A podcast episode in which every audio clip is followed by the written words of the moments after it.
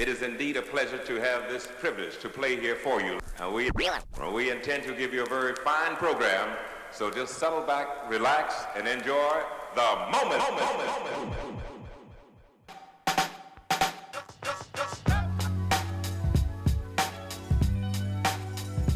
These people were so unafraid of the cops who were sparsely distributed through our capital, which hasn't been breached since 1812 when it was burned. The reason they could easily and casually, with their cameras on, film themselves throwing things through the walls of our Capitol, our property, going inside the Capitol, sitting in uh, Speaker Pelosi's office, casually take pictures of themselves, have that played on Fox News, they know that they are not in jeopardy because the cops are taking selfies with them, walking them down the steps to make sure they're not hurt, taking care with their bodies, not like they treated Freddie Gray's body. White Americans aren't afraid of the cops. White Americans are never afraid of the cops, even when they're committing insurrection, even when they're engaged in attempting to occupy our capital to steal the votes of people who look like me. Because in their minds, they own this country, they own that capital, they own the cops, the cops work for them, and people like me have no damn right to try to elect a president because we don't get to pick the president. They get to pick the president. They own the president. They own the White House. They own this country. And so when you think you own it, you own the place, you ain't afraid of the police because the police are you, and the police reflect back to them. We're with you. You're good. We're not going to hurt you because you're not them. Guarantee you, if that was a Black Lives Matter protest in D.C., there would already be people shackled, arrested, or dead. Hey, what's going on, everyone? Welcome to the first 2021 episode of the Mic'd Up Podcast. This is an unapologetically black, Gullah Geechee, Southern, ooh, unapologetically Mika podcast. I'm your host, Mika Gadsden, and um, I'm not going to apologize for that unorthodox intro. Um, man, it's been one hell of a week. and I haven't recorded podcast content in quite some time. I'm to be uh, really honest with you all, dating back to even May of 2020, right before the uprisings that took place all across the world, and especially here in South Carolina and Charleston and Columbia. Um, man, I, I've I've just really felt torn and exhausted by white supremacy. Um, I wanted to kick off the first episode of 2020, the first episode of Mic'd Up, with a clip uh, from a black journalist. And this clip from Joy Reid, MSNBC's Joy Reid, uh, to me was was the way to go. Uh, it went viral somewhat last week following the January 6th uh, insurrection, white supremacist, white nationalist attack on our democracy. And and you know what we saw take place last week on Wednesday was honestly it was like punctuation. Um, and I don't think it's the punctuation at the end of a sentence. I think it's the like something like a comma. Like this is this is what we're seeing is is is part of what's been unfolding for quite some time. We've been told since the Obama administration that no, no, no, uh, this is economic anxiety. But those who look like me, who grew up in communities that look like mine, know very well that what we're seeing is just the continuation of a very, very long story. I was pushed, I guess, to this mic. Um, you know, uh, this summer I was embroiled in a, a local, I guess, scandal, controversy. Local Z list celebrities from a failing reality show, uh, members of the boutique owning MAGA glitterati, you know, they, they set their sights on not just me, but a, another woman of color, an amazing woman of color here. And, and we were both treated to some of the most vicious white supremacist uh, harassment and embarrassment, or they tried to embarrass us. I, I I believe we emerged victoriously. but, you know, that took a lot out of me. Um, women who look like me, unambiguously black, a woman of size, a woman with these big, brilliant, beautiful black features, African features. It's not easy being here in the South, living, thriving, speaking out, being an activist voice. It's not easy. And so I think that's what took me away from the microphone. And those who do know me know that I I did kind of pivot a little bit. I I I uh, retreated to the to the arms of an amazing, enthusiastic crowd on Instagram.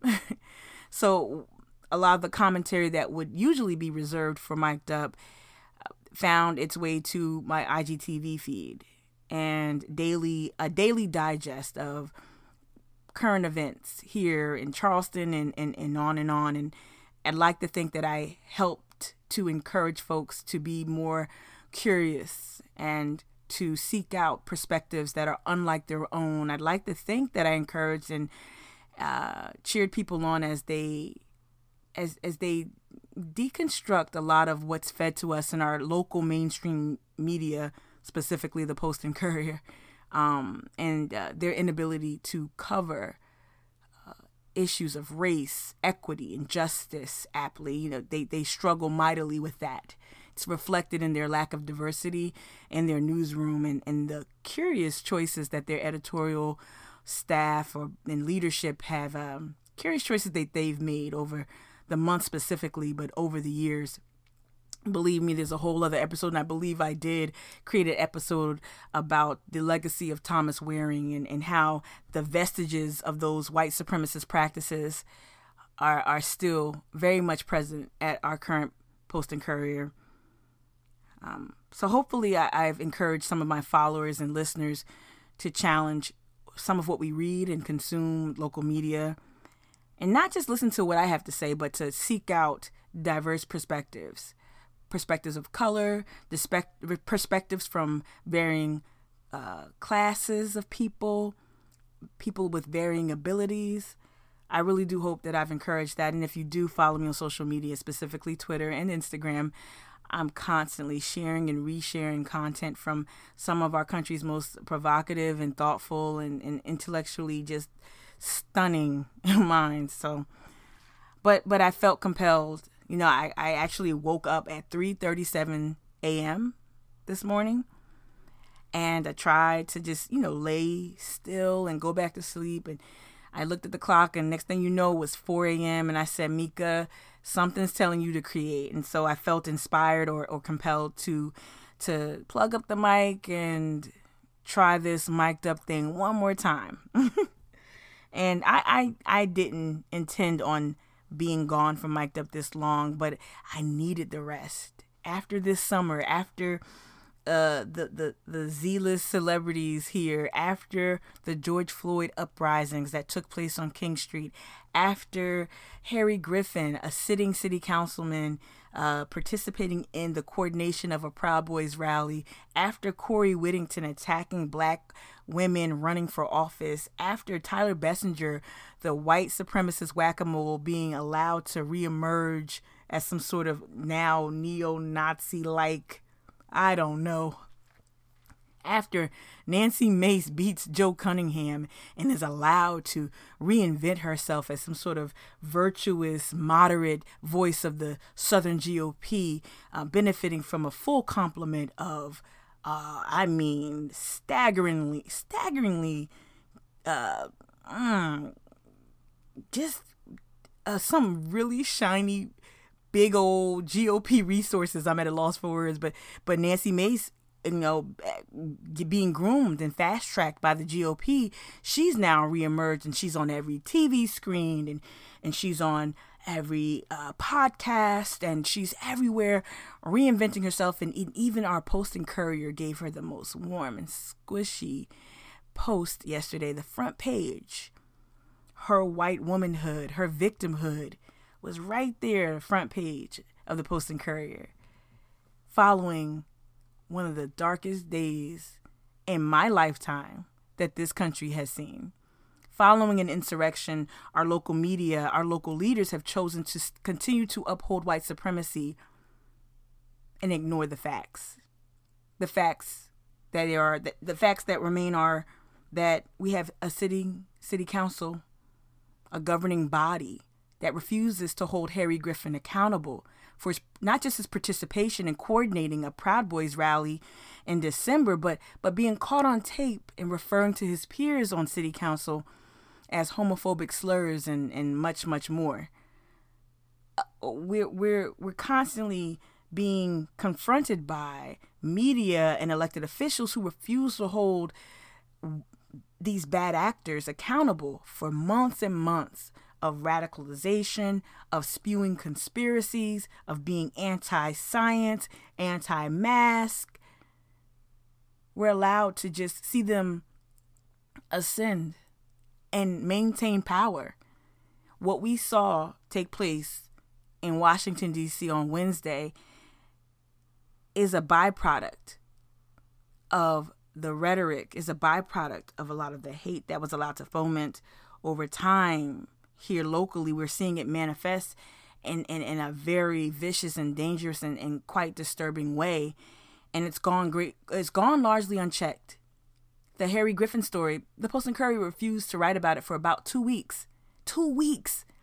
A sitting city councilman participating, coordinating, caught on audio, challenging his peers, caught on audio admitting that he was a part of the group organizing a rally that brought the Proud Boys and other white supremacist, white nationalist groups to Charleston, to the doorstep of our city hall, and our local paper refused to write about it. Now we see the likes of Corey Whittington and Tyler take to the streets of DC. They can't help but implicate themselves. And while they never posted any footage of themselves actually in the Capitol building, they made sure to let you know that they were there. They made sure to let you know that they were at every pivotal moment that we witnessed on television as we saw our democracy, our government come under siege. And they'll probably face no consequence here because this is the white supremacist, the extremist, the extremist you know. These are the men that are on our yes, our city councils, our county councils, these are the men that own businesses, that whose wives own yoga shops and and and boutiques and you know, to live in the South amid this as a black person, you already know this. They'll probably face no consequence. Not here. And so I was pushed to the mic to to kind of just comment on what we've seen and to encourage you all to not take what we're seeing lightly and to find a sustainable way to engage with this moment and to to engage in this fight against white supremacy. I want you to seek out voices like I just said earlier that are not like your own. To see a perspective on this that doesn't center whiteness, but that actually decolonizes the way we consume news and media I'm a little bit afraid of what's ahead. I'm afraid of what Corey and Tyler and his band of I don't know malcontents, criminals, because you know Corey Corey's got quite the history of breaking and entering. I'm I'm concerned about what they're coming back to Charleston with. Corey already yesterday, Sunday, took to YouTube and his other platforms to talk about this next phase, this next wave of violence. And I think here in Charleston, we oftentimes like to divorce ourselves from what we see nationally. We like to to quickly uh, make folks uh, subscribe to this notion of lone wolves and this and that, and and put these people and bad actors in silos when when no, it's all connected. As black and brown folks were rallying for police accountability, white male grievance was that it was able to radicalize and continue to, to stew and to create and to coordinate events like what we saw here in Charleston and like what we saw in DC and what we'll continue to see at our state capitol, at the state house. We've seen it too. We'll continue to see this every time folks have been crying for justice and equity. There's a there's a reflexive tendency that emerges within these communities. And it's not just white men. I want to be crystal clear. women like Nancy Mace who are allowed to peddle conspiracies and disinformation and then enjoy a star turn as the darling of the GOP. You know, what pushed me to this mic was also what we saw take place at the tail end of 2020. Another extrajudicial killing at the hands of police, this time at the hands of Charleston PD. We lost a young man named Jason Cooper. And I saw many of my white followers struggle with whether or not they need to engage in advocating for more accountability or advocating for justice for Jason because the details that the police were willing to leak out were unsavory. This was a quote unquote or allegedly a domestic violence dispute. And, and what I challenge my followers to, to understand is that when we say Black Lives Matter, we mean the imperfect ones as well. And also, if you've been engaging in this fight and this discourse, you should know that the police don't necessarily get the benefit of the doubt as far as honesty is concerned. We saw that firsthand with the with the Slager shooting of, of Walter Scott. You know, he planted evidence and lied in his report. And, and it wasn't until the cell phone footage was released that we learned the truth. But yet, so many white folks are still just mm, apprehensive about jumping in and, and, and advocating for black lives if they aren't perfect, if they aren't the perfect victim.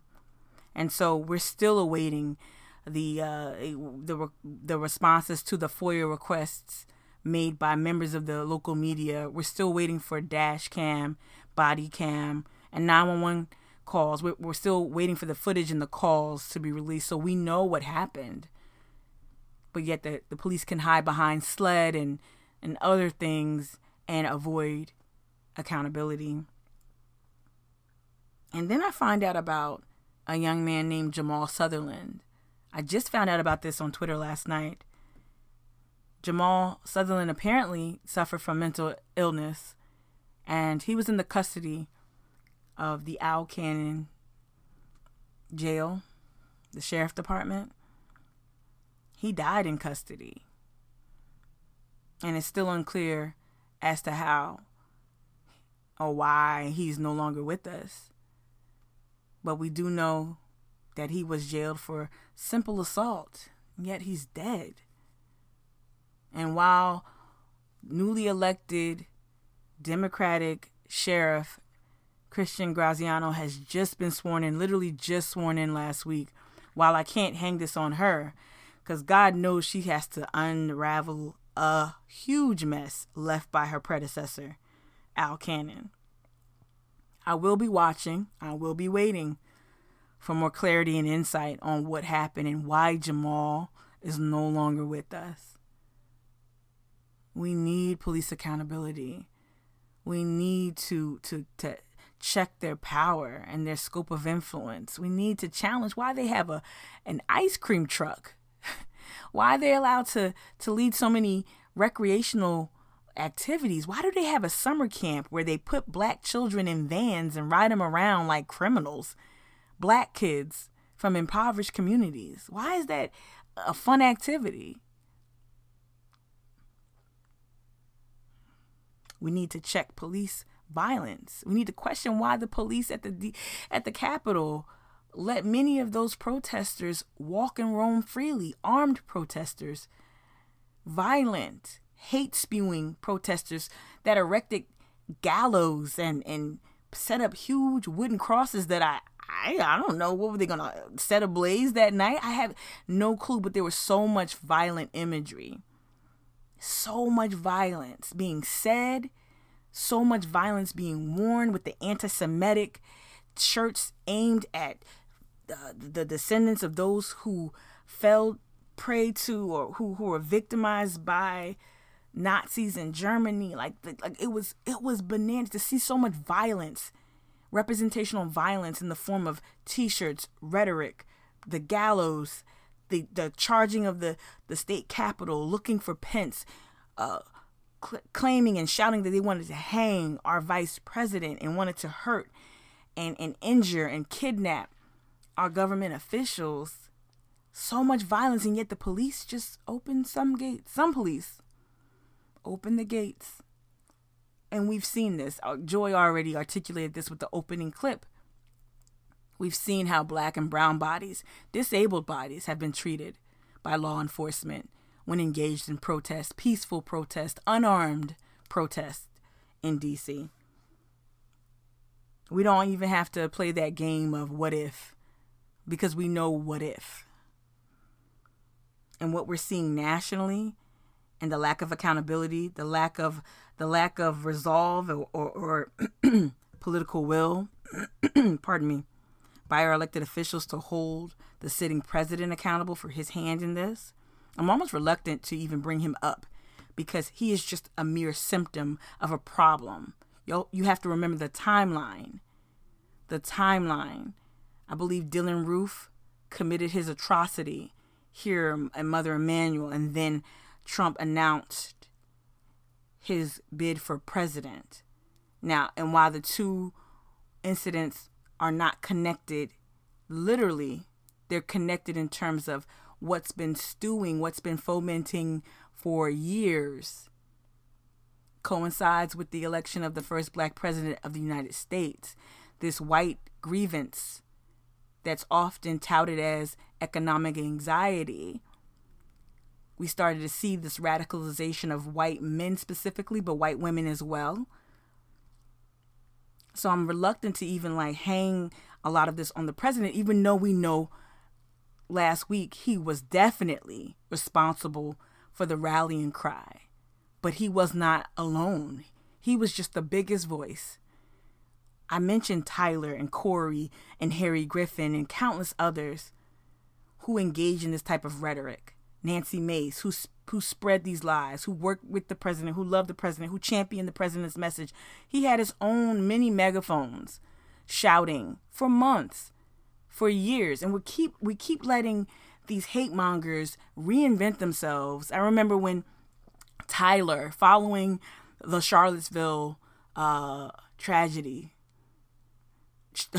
Tyler Bessenger and Shakem Marquette, two uh, right leaning, one black, one white, were able to to to appear on PBS NewsHour and in countless pub- publications, trying to show you some sort of uh, I don't know, some sort of bro uh, peace rally. Two people who traffic in white supremacy. Yes, even a black man can be anti-black. Even a, a black person can be can be led astray. And we saw them be hailed because Tyler is really good. He's a really good speaker. He tricks people because he doesn't sound like a toothless thug but he was able to sit there shoulder to shoulder and say that no, we're bigger than this in Charleston. We don't want hate. At the same time, literally calling for hate, calling for violence here in Charleston and in South Carolina. He was I thought he was sued out of oblivion a couple of years ago for what he did with that black child. But no, he was able to reinvent himself, come up with a whole new name and some new branding, but the same old white supremacy. And it goes unchecked and we continue to treat these people as local fixtures and and just uh, conservatives or liberals. No, these are hate mongers. They're not cogent political people. They're they're not fixtures. They're they're not students of anything other than hate. They've been radicalized online and on apps like Parler, which are, is no longer a thing. Shout out to Amazon Web Services. Um, but they they were active on Parler, 4chan, in these disgusting Facebook groups that have been disabled on Twitter, on Signal. You know, it it just it just angers me so much that I wanted to hop on and and record some of my thoughts and as I as I continue to think through what the what the content will look like moving forward for Mic'd Up and, and for other projects.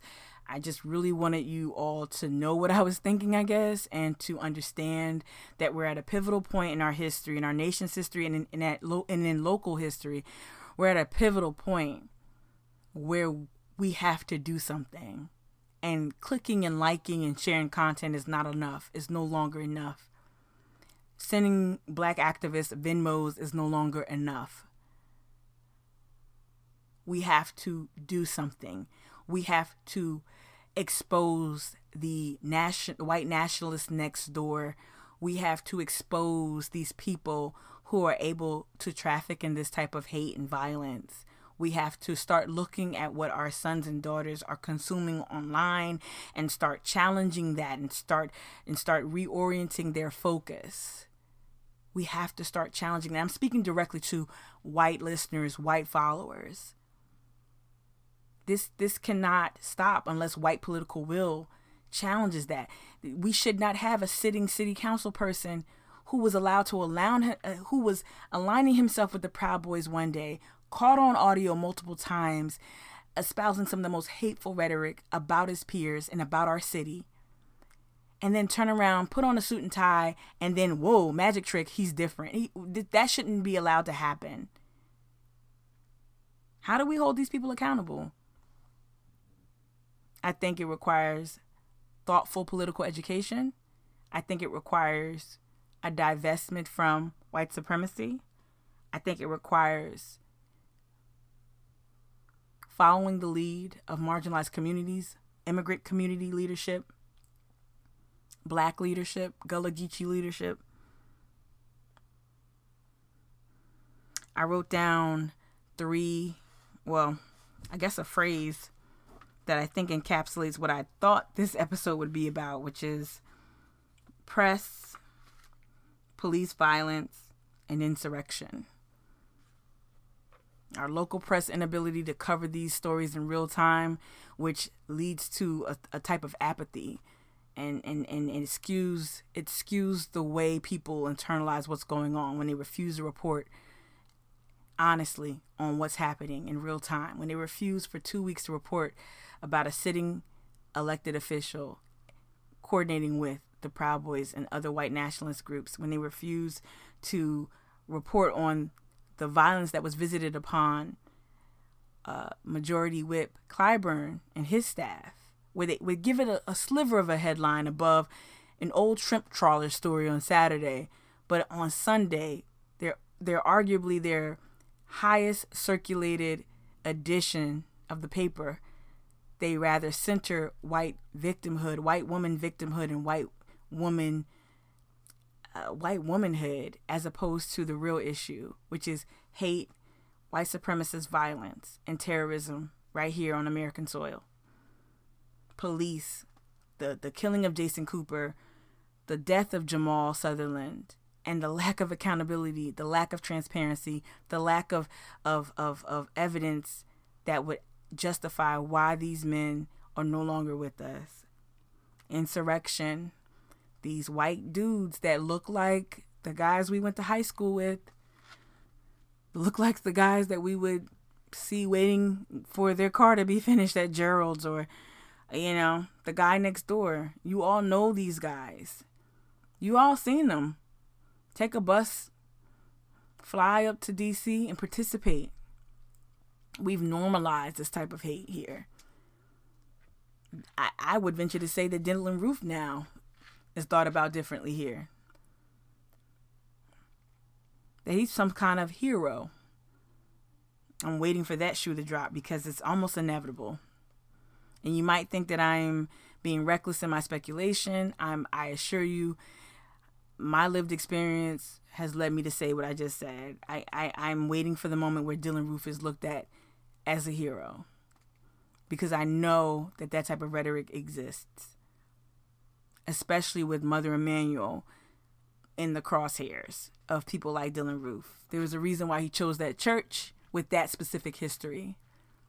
Shout out Denmark Vesey.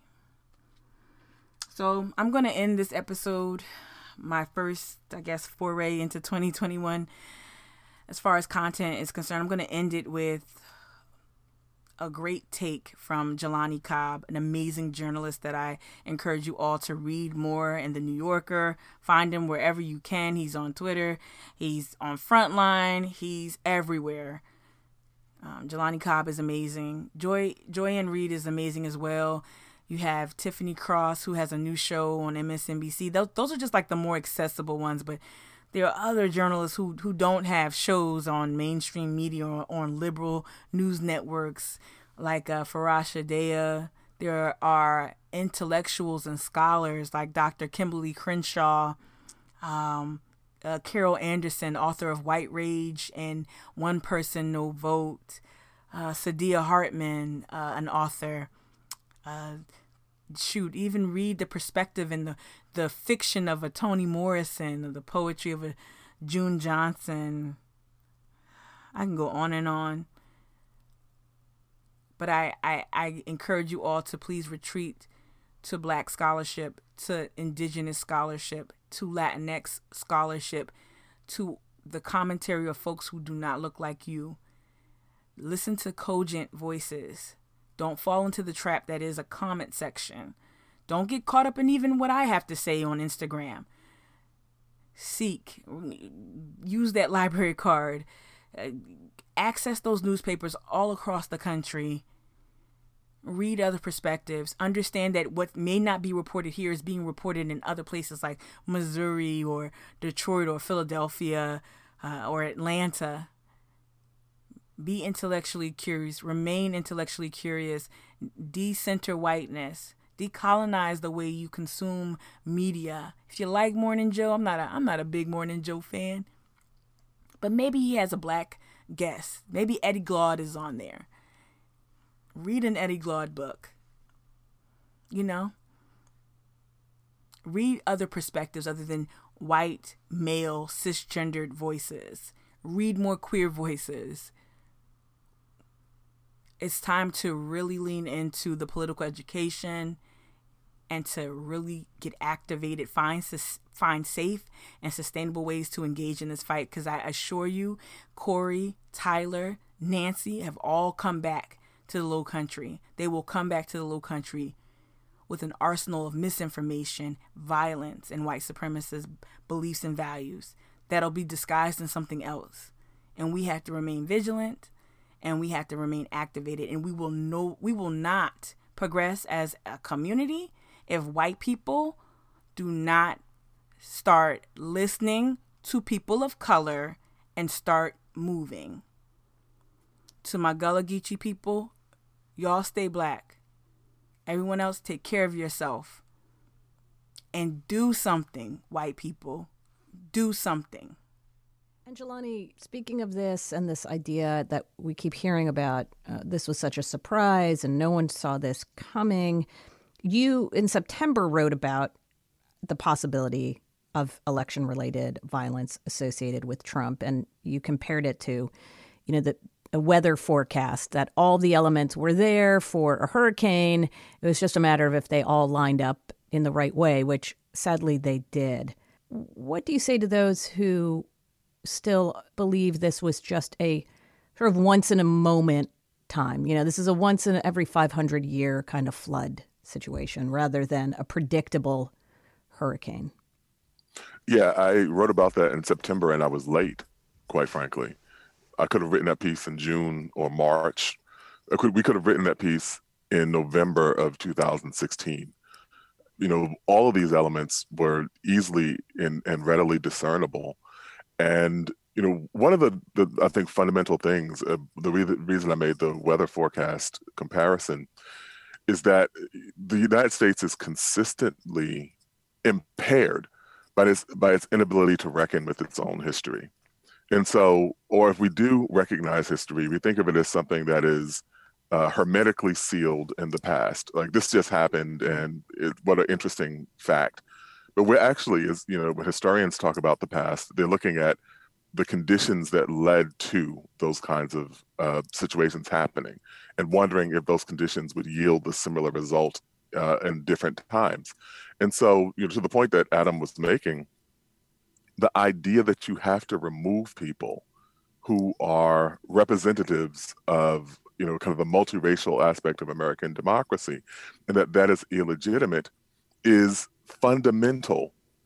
It's it's almost mechanical, uh, and so if you're looking at the number of times that this has happened previously, if you even remember, not going that far back into history, if you even remember 1994, when Timothy McVeigh destroyed, obliterated the Alfred Murrah office building in Oklahoma City, and he attacked the federal government because he believed it was too friendly to the interests of black people. You know, that was his motivation. You can kind of find those kinds of dynamics again and again and again. And so it wasn't really clairvoyance or really even a great deal of insight that to say that it's likely to these situations are likely to generate political violence. It's literally just reading, just, just looking at what has happened. Right.